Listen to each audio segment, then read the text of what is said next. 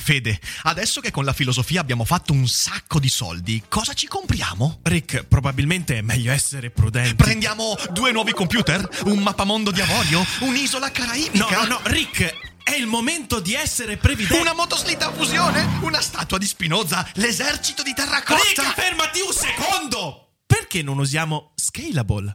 Scalable è l'app perfetta per chi vuol conoscere il mondo degli investimenti. Attenzione, investimenti pensati col cervello, non scelte di pancia. Scalable ti mette a disposizione gli strumenti essenziali per costruire una cultura del risparmio, ETF, piani di accumulo, accantonamenti a lungo termine per pensare oggi a quel che potrai fare domani. Scalable è un servizio sicuro e regolamentato con oltre 600.000 clienti e che ti aiuta a comprendere come funziona la finanza usando la testa. E sai qual è il bello? Con Scalable puoi iniziare a investire con solo un euro. Trovi tutti i dettagli in descrizione. Quindi, niente motoslitta fusione? Tra qualche anno, Rick, quando Scalable ci avrà aiutato a far crescere i nostri risparmi. Ok.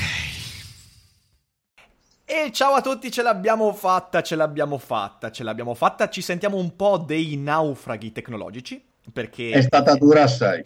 È stata dura. La settimana scorsa Michele è scappato via così a, con la scusa del freeze andreottiano. In realtà eh, se n'è andato a fare comunella con i suoi nuovi amici, i sovranisti, così. come ti stavo spiegando, mi ricordo dove è quedato un peccato perché stavo raccontando appunto quello che so di Madame Lagarde. esatto. La esatto, quale esatto. ambiguissima proprio a riprova che questa è, un tipo di politicante, non di politico che, di cui forse non è il caso di, di compiacersi. Ho anche saputo in, in interim che questa qua a, dopo essersi candidata, aver manovrato, infatti a un certo punto ho capito perché aveva fatto uscire il nome di Blanchard nella stampa e tutta una serie di mm-hmm. personaggi legati all'economia, diciamo così, ai gruppi di potere eh, LC eh, Boston si erano lanciati, sì Blanchard, eh, eh, quindi essere candidata avere tutta la siccome non è sicura di essere approvata, questa non, è, non si è nemmeno dimessa dal fondo. Perché in questo ah, momento no, lo so, signora, questo è vero, è vero. È vero. la signora cioè il fondo una, una chiappa di là e una chiappa di qua. È esatto, vero, è vero. paralizzato mentre lei ha le due chiappe e le gambe molto spread out sui due lati dell'Atlantico.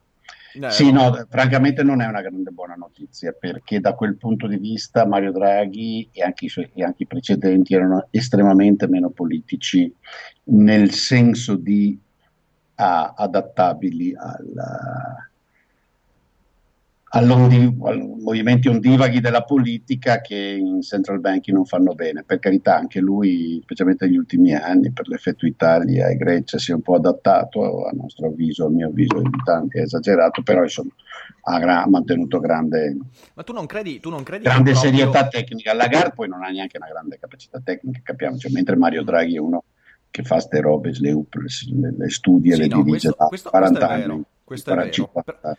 Dall'altra parte, però, sai, io ho un po' questa sensazione. Non ti sembra che proprio in risposta a quello che è successo negli ultimi anni, quindi a questo avanzamento eh, dei, dei sovranisti, eccetera, eccetera, eh, la risposta da parte della BCE di trovare una persona che non sia più appunto un tra virgolette, mille virgolette, perché poi non vuol dire un cazzo, però un tecnico e metterci una persona che abbia delle influenze politiche, che poi vabbè possono essere discutibili o meno, non sia un tentativo di, eh, di, di prendere una direzione un po' diversa proprio in risposta a questi cambiamenti, perché in fin dei conti eh, io credo che se l'Europa vuole, vuole rispondere a questo tipo di avanzata, che è eh, che è molto consapevole, molto forte, sempre più, sempre più preoccupante, un cambio di direzione, cioè mh, sia forse, perché non so, ecco, io non credo che una persona come Mario Draghi di fronte all'avanzamento di questi movimenti abbia le risposte giuste, per quanto io possa avere stima di quello che ha fatto, eccetera, eccetera.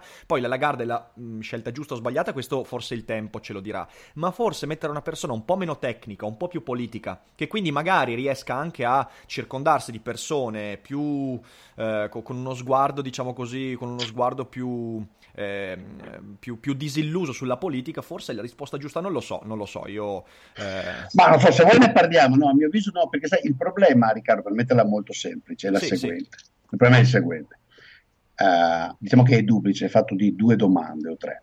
Uno, l'argomento sovranista ha qualche validità no, non ce ne ha né scientifica né politica, nel senso che l'argomento sovranista, se seguito, porterebbe a, all'autodistruzione dell'area euro, l'autodistruzione dell'Unione Europea e probabilmente all'impoverimento di molti dei paesi dell'Unione Europea, inclusa la Germania. Può darsi che la Germania ci potrebbe guadagnare, ma una Germania isolata che non fa commercio estero con nessuno, eh, probabilmente avrebbe anch'essa, uh, ecco, quindi noi ci perderemo. Quindi l'argomento sovranista, se seguito, se trasformato in una politica, è un argomento, uh, è una scelta uh, decisamente negativa. Tra l'altro, ed è negli interessi di uno e di un solo paese, in questo momento al mondo, che è la Russia di Putin, uh, e neanche della Cina di Xi Jinping, che ha bisogno uh, di un'Europa ricca e che cresca.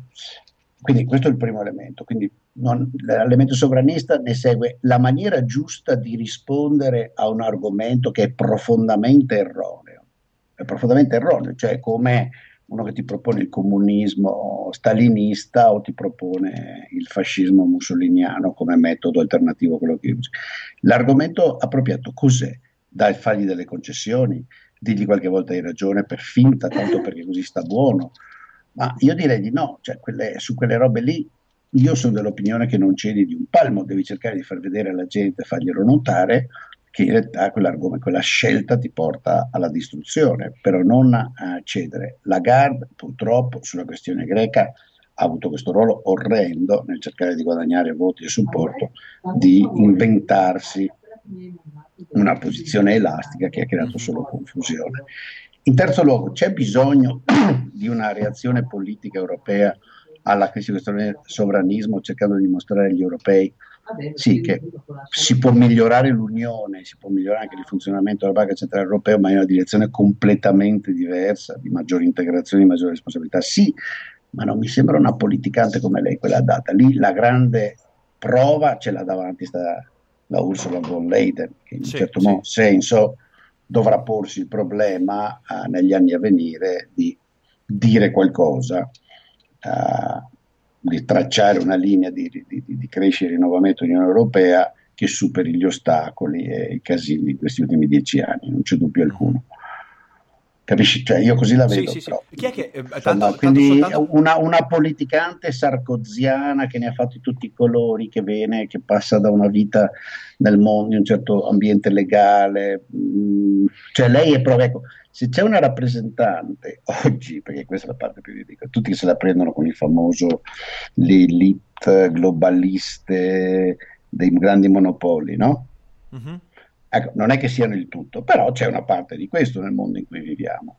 E, e credo che una, quella, quella, parte sia uh, responsabile per parecchi danni. Ecco, Lagarde è, è quello, il perfetto beh, guarda la carriera, cioè, non sì, dico sì, niente, sì, andatevela a trovare la carriera, guardate nei dettagli, guardate cosa ha fatto, con chi è stata, chi ha servito, dove ha lavorato, come ha acquisito potere. Madame Lagarde è il perfetto rappresentante di quella parte che anch'io considero negativa o dannosa, della, uh, della, della, chiamale così, delle elite globalizzanti, per usare una terminologia sovranista. Ok, ok, ok. Eh, vabbè, no, Guardate, la carriera sua infatti è molto interessante da studiare. Eh, inter- no, interessante, interessante. Sicuramente andremo un po' ad approfondire. E quindi con questo abbiamo eh, concluso merita il freeze della settimana scorsa. Della, abbiamo fatto quello della settimana scorsa. Però oggi in realtà noi volevamo parlare di un'altra roba, perché io ieri ho letto una roba devastante. Mike, ho letto Leggi, una dimmi, cosa dimmi, che dimmi. mi ha fatto venire la pelle d'oca. Allora, praticamente, eh, di fronte a questa, questa, cosa, questa sensazione, questa inchiesta dell'eterodirezione russa eh, della Lega e quindi di questi finanziamenti, eccetera, eccetera, il fatto che Salvini potrebbe essere un puppet eh, di Putin, bello Putin Puppet, peraltro, cioè potremmo veramente fare l'hashtag Putin Puppet perché è molto bello. E mm, ho, ho sentito alcuni eh, telegiornali che sono arrivati a dire delle cose incredibili e a un certo punto sono riusciti a dire, eh, mi sembra fosse il TG2, mi pare, sono riusciti a dire ma anche la spedizione di Garibaldi era finanziata dagli inglesi. Eh, sono, bellissimo. Sono riusciti davvero? A sono riusciti a dire questa roba. Non mi ricordo se è al TG2, mi sembra TG2. Eh, TG2, fen- TG2 fenomenale, TG2 fenomenale, fenomenale. di nuovo detto... della, del, fascio, del fascio nazionalismo. Cioè, ormai. veramente, siamo, siamo, arrivati ad un livello, ad un livello assurdo. E allora, eh, parliamo di questo. Beh, però, lascia, no, ti lascio vai, vai. Però eh, ricordi molte nostre conversazioni sul filo rosso che collega questa riemerge, di questo chiamiamolo sovranismo nazionalista, eccetera, eccetera, e le vecchie narrazioni risorgimentali. Eh sì, eh sì, è proprio così, è proprio così. È proprio non è un così. caso che siano andati a scegliere Non è morto niente, non è morto niente, cioè ancora Salvini sarebbe filo... Garibaldi, no, bene. È ancora quel filo lì, è ancora quel filo lì, ed è, ed è fantastico, ed è fantastico. Allora, eh, intanto partirei proprio da questa cosa qua. Secondo te, eh, la, l'inchiesta che è venuta fuori, cioè porterà da qualche parte? Oppure ci tapperemo ancora le orecchie? Eh, ci saranno delle conseguenze secondo te da questa cosa? Allora, uh, considerato i muri no? uh, sollevati subito da quello che ho visto, io appunto, come sai, sono in una delle mie lunghe vacanze, vero? E quindi non guardo telegiornali, non leggo i giornali, però un po' seguo sui social. Vedo che tutti unanimemente dicono che hanno sollevato il muro di gomma, no? Ha cominciato a fare lo smoking screen Uh, perfino il solito io lo trovo praticamente insopportabile, un tal scaglione che purtroppo uh, Francesco Cancellato fa scrivere sull'inchiesta, chiaramente un uomo che boh, o lavora per Putin o semplicemente ha le idee così confuse eh, che, si che si, sì, ha cominciato i dubbi, i dubbi, i dubbi. Uh, su questa cosa, ma è sensato che questi Leni davvero, e Leni l'ha già fatto, Leni è stato il luogo attraverso cui sono passati tangenti e pagamenti in Italia da anni perché il petrolio che deve comprare all'estero è l'ottima maniera. Quindi, detto tutto questo, secondo me no, purtroppo. Per quello ho detto a molti amici state attenti a, a scatenarvi su questo perché purtroppo è solo l'ennesima conferma che è, è, è l'uomo eterodiretto, che tutta questa cosa è eterodiretta, però non credo che questo inciderà nella, nell'opinione pubblica. Infatti la mia paura e la vera domanda che faccio io a te è ma perché l'opinione pubblica italiana è diventata cieca sulla natura del regime russo, delle condizioni della vita della, di vita della Russia, sugli assassini di Putin, eccetera. Perché? Beh, ma perché, perché, se tu guardi, io lì do una, una, grandissima colpa alla classe degli intellettuali degli anni 60-70 che hanno creato questa, questa, cultura anti-atlantista e ovviamente tutto ciò che è anti-atlantista è filo russo, inevitabilmente. Quindi per me la creazione di questa, di questa mh, eh, cultura filo-putiniana è, la, è, semplicemente la conseguenza della campagna anti-atlantista che è stata fatta negli anni 70. Cioè, basta leggere oggi e ieri... Tu pensi come... sia questo? Ma, ma basta basta leggere Massimo Fini. Cioè, se leggi Massimo Fini, capisci... Fini, sai, fascismo classico. Eh, però quanti lettori c'ha in Italia? È un fascismo classico che però ha sempre ma usato. Là è la perfida Albione più che la campagna atla- anti-atlantista del Eh, però, eh, ma l'ultimo, sì, esatto, però guarda che l'ultimo, l'ultimo Fini scrive di quelle robe su, proprio sul, eh, su, beh, anti-europee ovviamente, anti-europeiste, ma soprattutto anti-americane io ho letto alcune cose che sono veramente da, da TSO. Sempre, il fascismo. Tu hai letto questo, raccomando a tutti, date un'occhiata sul libro di Gatti, infatti lo cercherò e vorrei intervistarlo uh, anche per il mio canale, ma se voglio sì. possiamo perché questo libro di Gatti, tra l'altro, riporta una serie di cose che sapevo che avevo visto nella mia esperienza. Tu sai che io ho avuto a che fare con la Lega per un paio d'anni, no? Sì, sì. Nella prima metà degli anni 90 ed è un perfetto quadro di tutta questa cosa e della profondissima influenza uh, dei movimenti fascisti evoliani, uh, di ispirazione evoliani italiana nella Lega. E tra l'altro nel libro, pubblicato l'anno scorso, quindi ben precedente a tutta questa cosa, il ruolo cruciale di questo Savoini è perfettamente descritto. Sì, sì, sì, sì, sì, sì. È perfettamente no, cioè... descritto. C'è, c'è, questa cosa, secondo me, nell'opinione pubblica, in realtà la figura di Putin è una figura mitologizzata, cioè non c'è veramente informazione su quello che fa Putin in Russia, non c'è informazione su quello che è successo in Ucraina, in Crimea, non ci sono informazioni, perché non ci sono neanche divulgatori, non ci sono persone che ne parlano o che ne hanno parlato in passato, eh, se non appunto adesso di fronte a questa avanzata. Perciò, secondo me, la, l'attaccamento culturale della, della massa nei confronti di Putin è un attaccamento, diciamo così, derivante dal fatto che sono 50 anni che qua facciamo una campagna anti-atlantista totalmente idiota, priva di contenuti e totalmente ideologica. Eh, io ho parlato di Massimo Fini, ma, ma ci sono, ma, ma basta, eh, basta, prendere anche, com'è che si chiama, da Barnard, cioè Barnard, prendi Paolo Barnard. Barnard sì, vabbè, Barnard è pazzo, però, cioè, eh, letteralmente, uno che non fatto, sta bene. Cioè, nel senso, ha scritto di quelle robe, ha, ha, ha fatto di quei video, invitato in, in, trasmissioni per anni, oggi non mi sembra più per fortuna, forse perché hanno, hanno un po' tutti paura delle sue reazioni, mm. eh, però, però, però se mi guardo intorno mi rendo conto che ciò che ha dominato negli ultimi 30 anni almeno è proprio una campagna intellettuale anti-atlantista contro i cattivi anglosassoni, i cattivi appunto la maledetta Albione oppure la maledetta Nuova York, che, mm, che di fatto di risposta la gente di massa si è cominciata a chiedere ok ma chi è che è contro questa cosa qua e hanno individuato nella Russia questa cosa. Ma tanto per dirti, ti dico una cosa che sembra una stupidaggine, ma in realtà secondo me è molto, è molto mm, eh, sul punto. In questi giorni stanno venendo fuori tante serie televisive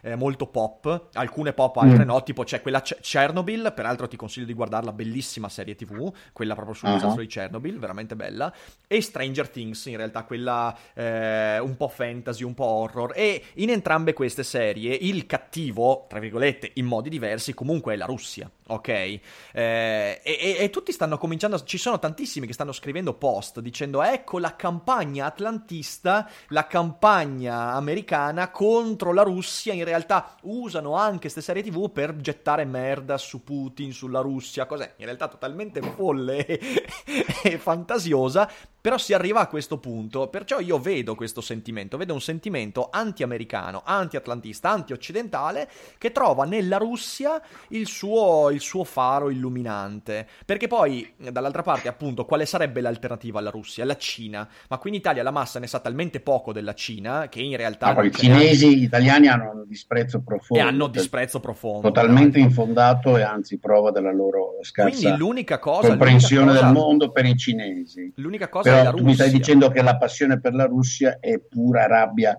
nei confronti dell'America, ma l'America da un lato è il sogno degli italiani, strapieno di italiani che vengono continuamente in, in, uh, in cioè hanno questa come dire, ah, okay, percezione mitologica dell'America, no? Perché mi viene da pensare che è invidia. E poi l'America oggi è l'America di Putin sì, sì, eh, sì, che ci sia un elemento di invidia. Sì, mi viene in mente. Eh, scusami di Putin, mamma mia che lapsus. Di, di, Trump, di Trump. Di Trump. Eh, ma in realtà è un lapsus molto. Sì, sì, è un lapsus certo, molto. Certo, molto... Sai, mi viene in mente un'altra cosa, tanto per ricollegarci a un altro discorso che abbiamo fatto in passato. Eh, quando tu critichi la Russia, quando si critica la Russia, sai qual è la risposta più presente?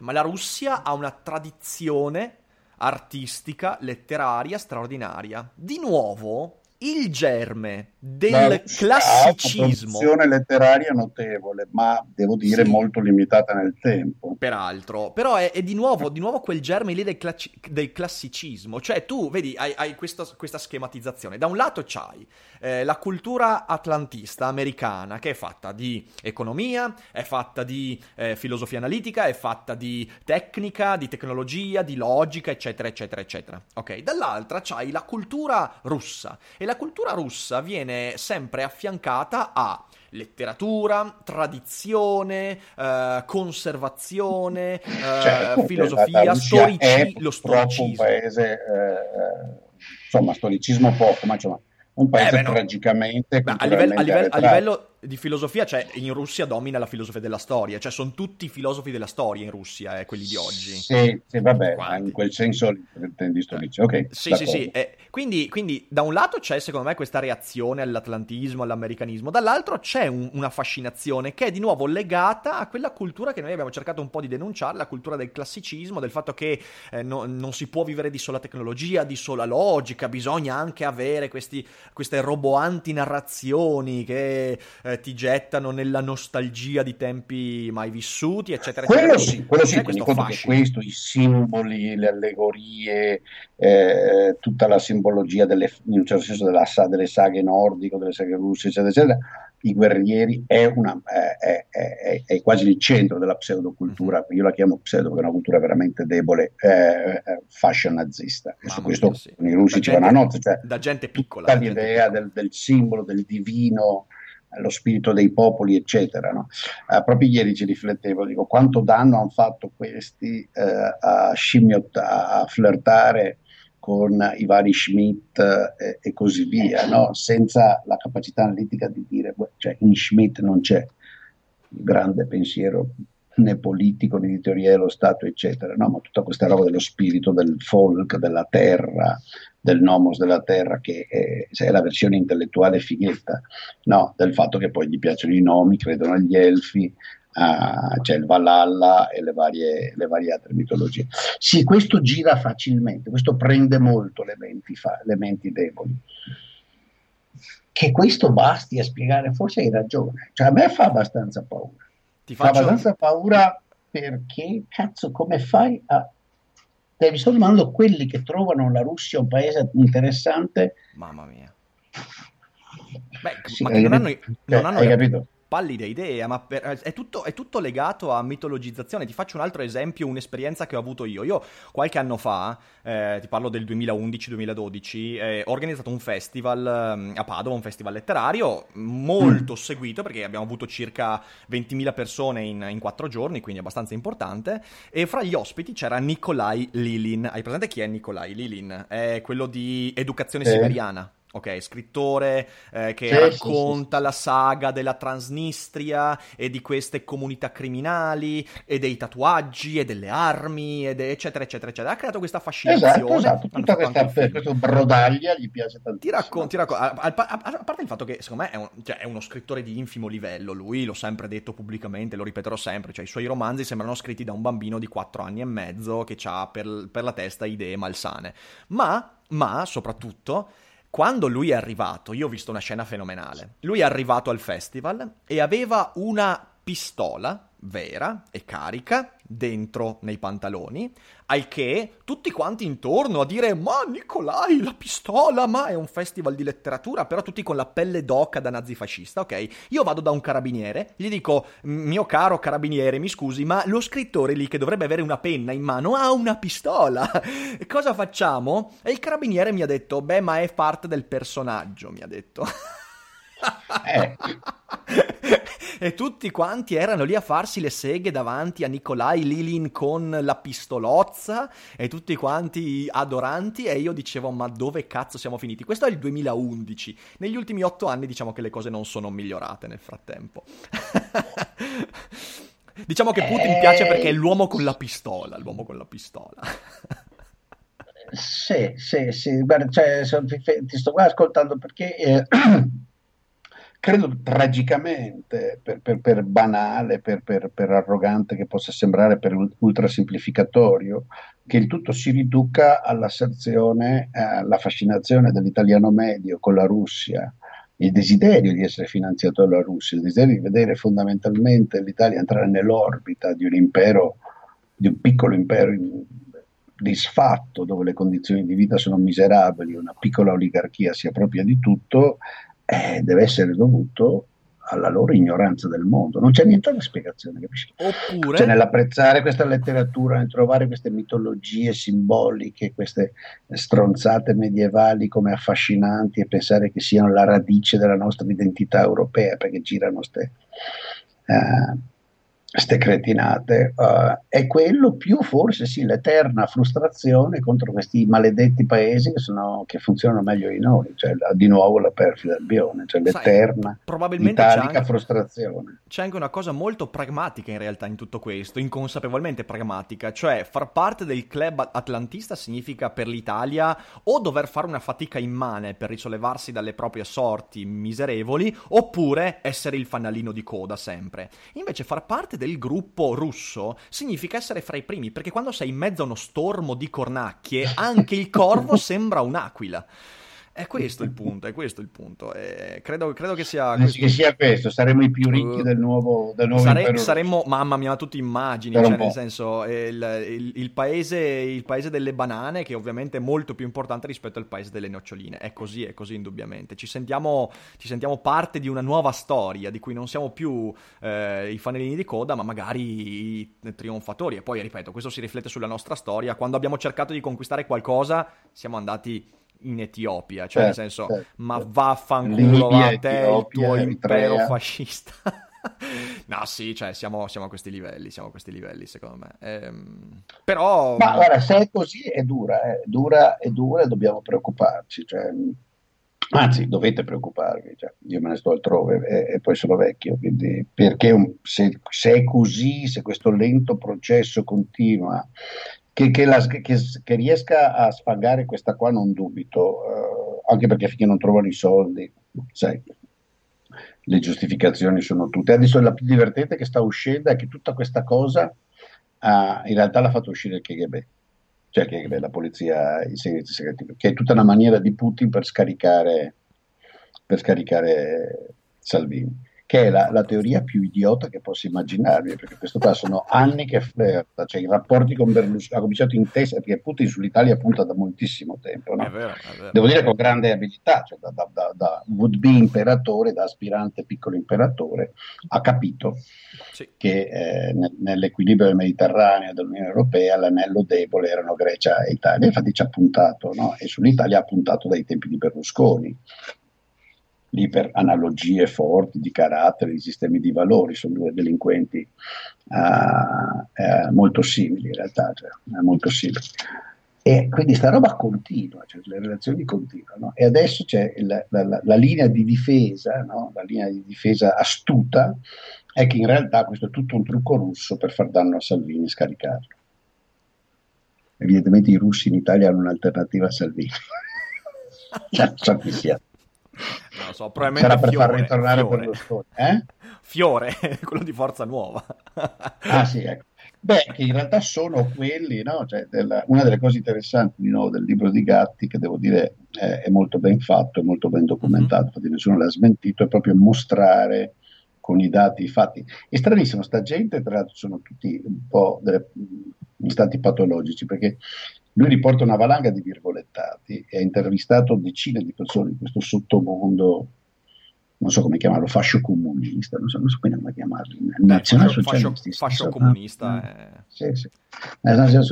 E questi ti raccontano le cose con dovizia di particolari, cioè sono molto proni a raccontarsi le strategie appunto di occupazione della Lega, i legami con questo e con quello. No? E e quindi è un processo che dura da anni. No? Quindi l'idea che no, adesso, adesso Putin l'ha scaricato perché come alternativa c'era Di Maio, suppongo. di Maio, Valvassino di Putin. Bellissimo. Comunque alla, alla, gioventù che ci ascolta, perché soprattutto la gioventù preoccupatevi, non sto scherzando, preoccupatevi. Mm. Preoccupatevi perché se, se, questo processo dura, no?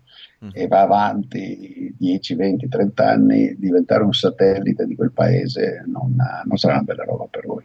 Ah, sì, eh sì, non, è, no, non, sono, non, è, un bel posto.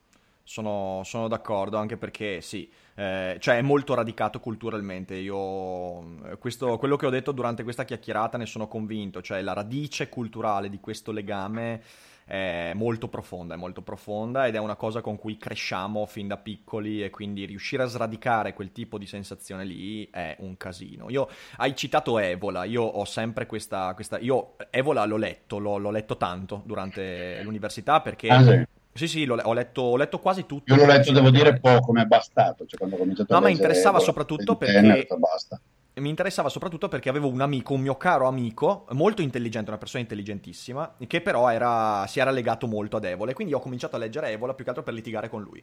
E, e devo dire che, che, quel tipo di auto, cioè è talmente radicata questa cultura del simbolismo, del nostalgismo, dell'origine, del recupero di un passato ancestrale, che ti giuro, Evola è una lettura che mi ha affascinato e alla fine ho detto fermo lì, vaffanculo Julius, vattene via e ho fatto un po' di disintossicazione, sono andato in un'anonima alcolisti eh, però per Evola, ok, ho detto salve sono Riccardo, ho un problema e, eh, e poi non ho più letto Evola, però è talmente, è talmente radicata, è talmente radicata quella lettura lì che è riuscito ad affascinare anche me eh, per un piccolo periodo. Ah, sì? Uh, sì, sì, sì, sì, sì. Sì, perché non è perché tanto Evola sarà, fosse... E sarà che poi è strano perché io vengo anche, anche per la maniera in cui ho vissuto specialmente negli anni di gioventù da un mondo, eh, eh, come dire, con una propensione alla mitologia, alla montagna, il fatto di scalassi, tutte queste cose qua. Mi è piaciuto una certa, e poi le letture nicciane, eccetera. Però eh, eh, no, non sono mai riuscito, anzi questa roba quello, certo, mi ha poi... sempre... Poi dipende so, anche un po' dalla... Forse storia personale, ovviamente, cioè nel senso sì, non è sì, che adesso... Però è, io sì, lo dico come monito perché secondo me è un autore molto molto pericoloso a Evola, proprio perché eh, va a giocare su dei punti, ma ba- basta, cioè ti faccio solo un esempio, ok? Mm. Eh, oggigiorno se tu vai in una libreria e chiedi al libraio quali sono i libri che si vendono di più, sono quelli New Age, ah. quelli legati alla, all'esoterismo orientale, sono quelli i libri che si vendono di più in, in assoluto. Secondo posto quelli ah, per bambini, ok? Sono le due categorie che vengono vendute di più. E, e tu leggi leggi Evola e capisci questa cosa qua, perché lui eh, ha costruito una narrazione filosofica eh, estremamente arzigogolata, totalmente fuffara, totalmente fuffara, ma molto molto consapevole di questo sentimento dell'esotismo e ha infarcito le sue sì. puttanate di esoterismo orientale, di lettura dei Vedas. Sì. E quindi sì, il tizio che finisce a leggere... Ma cos'è il desiderio di sentirsi speciale sapendo di non esserlo? Ah sì, è ovvio, è ovvio, cioè nel senso è il desiderio desiderio di sentirsi spiritualmente superiore. Eh, che ovviamente ha un legame fortissimo con la superiorità morale che in Italia si vende come il pane. E, ehm, quindi sì, Evola, Evola ha 4-5 elementi che eh, che catturano alcuni, proprio alcuni archetipi nostri, cioè sono proprio archetipi culturali nostri, riesce a catturarteli e riesce a suscitarti del fascino. Per questo è un autore che va letto con estrema cautela. Se, se uno non ha tante letture alle spalle, se uno non ha già un po' di base culturale e legge Evola, finisce in trappola, finisce in trappola secco, perché Evola è, è, da quel punto di vista lì è, è un veleno che non, non ti accorgi che ti sta avvelenando. Ma eh. forse sì, sì, sì de- lì, devo lì dire c'è, lì tutto c'è, questo lì, in Italia sembra avere la radice culturale, sembra essere appunto... Uh, è così. È così. Sembra essere appunto euro. Forse varrebbe la pena al ritorno alle vacanze spendere qualche tempo. Chi è che fa l'evoliano in Italia? Tu sappia. Evoliani in Italia ce ne sono, eh, potrei invitare qualcuno della rivista L'individual- L'Individualista Feroce che scrive bene di Evola ogni tanto. No, scusami, ho sbagliato, no, del, eh, l'intellettuale dissidente, scusami, no, l'individualista feroce è un'altra roba. Eh, quindi scusate ragazzi dell'individualista feroce, scusatemi, scusatemi perché è una pagina Facebook che, che fa in realtà mh, mm, tutto il contrario. No, ehm, l'intellettuale dissidente ha scritto alcuni articoli in passato su Evola, quindi potremmo pensare di invitare qualcuno qualcuno di loro, sperando che non venga qualcuno che sbraita come un animale, ma insomma dovremmo trovare qualcuno di umanamente decente. Ci Dall'intellettuale dissidente, andrò, andrò, a vedere. Sì, vai a guardare, vai a guardare. Sì, sì, chi, sì, sono, chi sono costoro. Bene. bene. Mike, sì, eh, insomma, la situazione è a preoccuparci della russi... russianizzazione, come la russificazione. La russificazione, e, ehm, il russare, ecco, mettiamola così, il russare dell'Italia, questo è secondo me, secondo me la cosa giusta, stiamo russando, e il mondo va avanti e noi siamo lì a russare. E, ehm, eh, cos'altro volevo dire? Sì, niente, che la situazione, la confusione sotto il cielo è enorme e la situazione è eccellente, come disse un altro bel personaggio. Esatto. Il grande timoniere. Quindi, Ciao carissimo. Questa ci vediamo la settimana prossima. Per Come? Uh, settembre, no?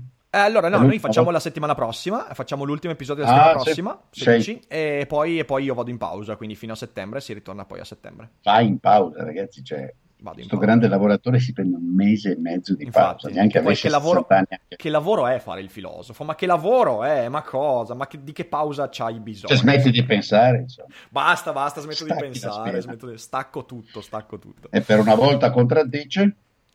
Che? Non è? Tutto? Noia? Ciò che pensa. Finiamola in fretta. ciao Mike, buon relax. ciao, ciao, ciao. ciao, ciao. ciao. Hiring for your small business? If you're not looking for professionals on LinkedIn, you're looking in the wrong place. That's like looking for your car keys in a fish tank.